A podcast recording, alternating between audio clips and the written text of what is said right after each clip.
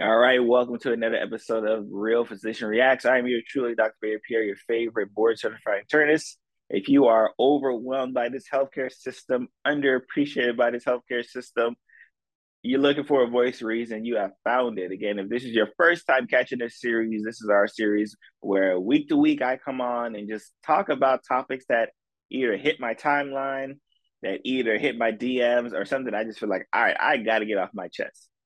And you know, excuse the background, especially for those who are watching, uh, watching in our YouTube channel. Excuse the background. I'm actually out of town. I'm actually at a conference, uh, internal medicine conference, where I'm going to be doing a presentation on our topic tonight, which is just bias in medicine. And I, I talked about I talked about this kind of, you know, periodically throughout this, um, you know, this journey of you know stuff I do online. How unfortunately bias has been so ingrained not only within society, again, just look on your TV, depending on which network you're looking at, you're going to have a different perspective on different people. But when you talk about medicine in general, you would hope that in healthcare, we would leave our bias at the door. Unfortunately, that's just not the case. And unfortunately, not only do the people who are within the system get affected, aka the patients, you know, the ones we actually have to take care of, but more worse is the people who are working within it as well. So the the medical students, the doctors, the nurses, everyone is affected because bias has unfortunately been ingrained in our system. And this week, I'm actually giving a presentation with a couple other great colleagues on just the different aspects of bias within healthcare. And it, the the bias is so great that we actually had to split it up. Like, so someone's talking about gender, someone's talking about race, right? Someone's talking about culture. Like, we actually had to split up multiple different factions of bias within healthcare because there's so many different factors and so many different people who are affected. And I say one thing that if it affects someone who works on the system, like, you know, again, the doctors, nurses, it's going to affect the people who are supposed to work for, which is you, the patient. So I'm actually talking about race. I'm actually talking about culture. And just to give us, just to give a quick, you know, story, good story time. I know y'all like story time. We're here you know, we're, we're sitting down at dinner, a, good, a couple of colleagues, good friend of mine, and we actually get introduced to this medical student who is concerned because they are dealing with, you know, feeling underappreciated. They are dealing with feeling overwhelmed. But it's not because of the healthcare system in general, it's from the people who are supposed to be training them, right? The people who are supposed to give them direction and get their skills better are the ones who they feel underappreciated by, who are the ones that they feel, you know, over, over, under, uh, uh, overappreciated and underappreciated. I'm sorry, uh, by right, and feeling overwhelmed. And and when we talk about this aspect of healthcare, like it's it's not a shock, it's not a surprise that certain demographics, especially Black people, right, get you know worse healthcare. It's not a, a surprise that worse expectations, worse prognosis. I was on it's not a surprise because our system in and of itself looks at certain communities that say, hey, you know what? If you got this certain criteria, this is likely to occur. But they don't never actually address why it's likely to occur. They just say, hey, you know what? If you're black, you're likely going to have, you know, colon cancer at a younger age and all those other things there. But they never really explain why is that a fact, and more importantly, what is medicine doing to try to change that? It just kind of, unfortunately, go with the flow. So we're talking to the student who, again, clearly is concerned that is, is this something that I am going to have to expect? And me and a, another colleague of mine, unfortunately, we're having to have this talk with with the person that say, hey, you know what? Unfortunately, yes. Unfortunately, yes, this is a similar experience that I had to face as a, a pre med, as a medical student, not really as a resident that they had to face as a pre-med student, a medical student, even as a resident. Like, these are unfortunate experiences that we have to face because of the system of healthcare has bias so ingrained in it that it just continues to perpetuate it and teach it over and over again. So if you you're watching this right now, you're listening to this right now, you're like, all right, so what you know, what does that do for me? Like, again, I'm the I'm the patient. Like, what does that do for me if bias is in there? this is how bias gets you know pushed onto the patient you know if you're if you're black you have a history of sickle cell disease and you coming in with pain you know what bias tells you? Bias says hey you know what? They're not really in that much pain. I don't really need to go that quote unquote overboard and treating their pain. They they can deal with it. Bias has you know, again, we they did studies where you know white medical students thought that black people experience less pain than white people, right? Bias has it so that the maternal fetal rate for black women is much worse than white women. Like that is how bias trickles down to the patient. We just came from this pandemic, and I I always say that the pandemic didn't it didn't it didn't bring up any new problems. It just kind of highlighted the ones that were there. So we know that again within this uh, pandemic, we know that the people who died, mostly minorities, the people who were less likely to be vaccinated, minorities.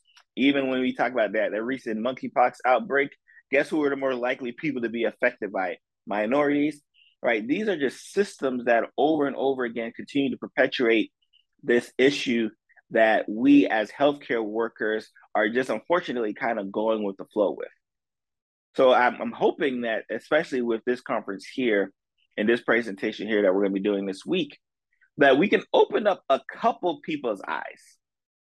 Now, I don't want to talk about the fact that you know our session is like one of the the early bird sessions, and if you've ever been at a conference, you know one of those sessions that are like real early in the morning because they know a lot of people are going to be up and about our sessions at that time. Something we'll address at a later uh, instance, but it's still a fact that at least they're willing to talk about it. And if you hear, oh, I don't need to talk about bias regarding gender, I don't need to talk about bias regarding race, I don't need to talk about bias regarding culture, you are likely the person we're talking to. You are likely the person who is continuing to perpetuate, you know, these these ill thoughts right? That just go into your level of care. And it's it's when we talk about this aspect, and I say it a lot.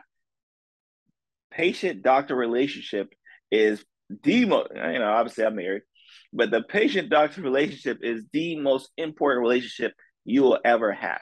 Because when you have a great one, that is the difference between life or death. When you have a great doctor patient relationship, that doctor is going to be one who's going to not only be able to say, Hey, Barry, like your, your blood pressure's on the higher side. We need you to get taken care of. Hey Barry, your weight's on the higher side. Let's get that let's get that down. Hey, I need you to take these medications. Let's do this for me. And because you have a great relationship on the other side, you're like, you know what, doc, you're right. Let me let me do what I need to do to take care of myself. These are life and death decisions that typically occur, you know, on a day-to-day basis when you're working within the healthcare system. Now, again, I'm not saying immediate life or death, like, all right, if you don't do this, you're gonna die tomorrow. No, but if you don't do this in five to 10 years, your life isn't going to be as uh, significantly healthy as it could be if you just take these directions now. So when, when we talk about this aspect of trying to eliminate, because we know society has its issues. When we're talking about eliminating healthcare in uh, eliminating this bias in healthcare, it takes the first step, which is you know what we're doing this week is acknowledging that we have problems and and not even you know not trying to belittle like oh no it's not that bad it's not that serious or you know there's nothing like i even i as, as a person who I, I think i'm very culturally competent and open i go to these types of sessions these are the types of sessions i get drawn by because i'm going to these sessions thinking like all right what is something that i'm doing subconsciously that i'm not even realize i'm doing but I'm doing it because that's kind of how I was I was trained to go. And there are things that I know I myself need to unlearn. So if I'm in a position where I understand that, un- I, like I need to teach a lot of things, and again, and when I'm talking about teaching, I'm I'm I'm teaching other doctors, right? I'm teaching other residents. I'm teaching other medical students, even the pre meds. Like it, it, it's a trickle down effect because if you have one system where you have to leave your bias at the door for the greater good, it should be in healthcare. But unfortunately, it's not. The studies show that the same level of bias in regards to gender, in regards to race, in regards to culture, in regards to sexuality that is in society, just the general public, also exists within the doctors.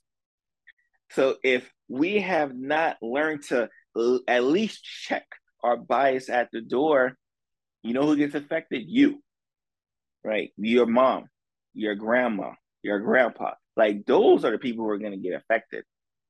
And if I'm in a position as a professional, and my job as a professional is to take the best care of the patient in front of me, but there are ingrained bias that I'm allowing to creep in, either consciously or subconsciously, that will affect whether I decide, hey, you should go see this doctor versus that doctor, whether you should take this medication versus that medication.